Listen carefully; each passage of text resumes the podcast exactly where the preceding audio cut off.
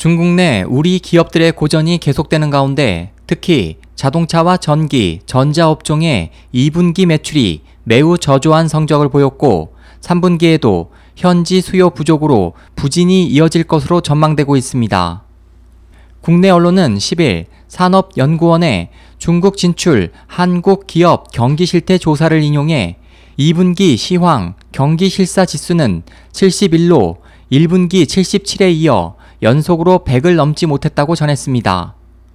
연구원 측은 지난 6월에서 7월 중국에 진출한 7개 업종 226개를 대상으로 설문조사를 진행해 0에서 200 사이의 경기 실사 지수를 작성했습니다.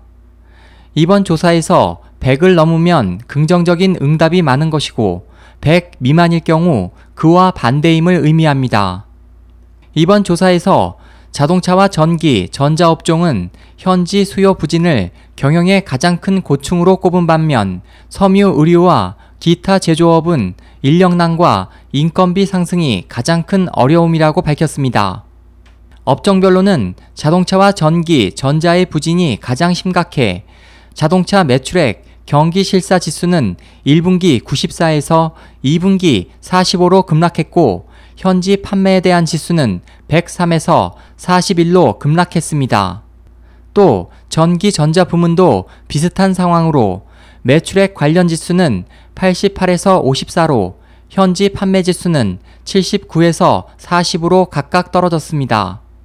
한국무역협회도 이날 중국 경제 하반기 전망 및 대중 수출 영향 보고서를 통해 중국의 경제 성장률 둔화, 증시 불안에 따른 소비 심리 위축 등으로 대중 수출이 3분기까지 계속 부진할 것으로 내다봤습니다.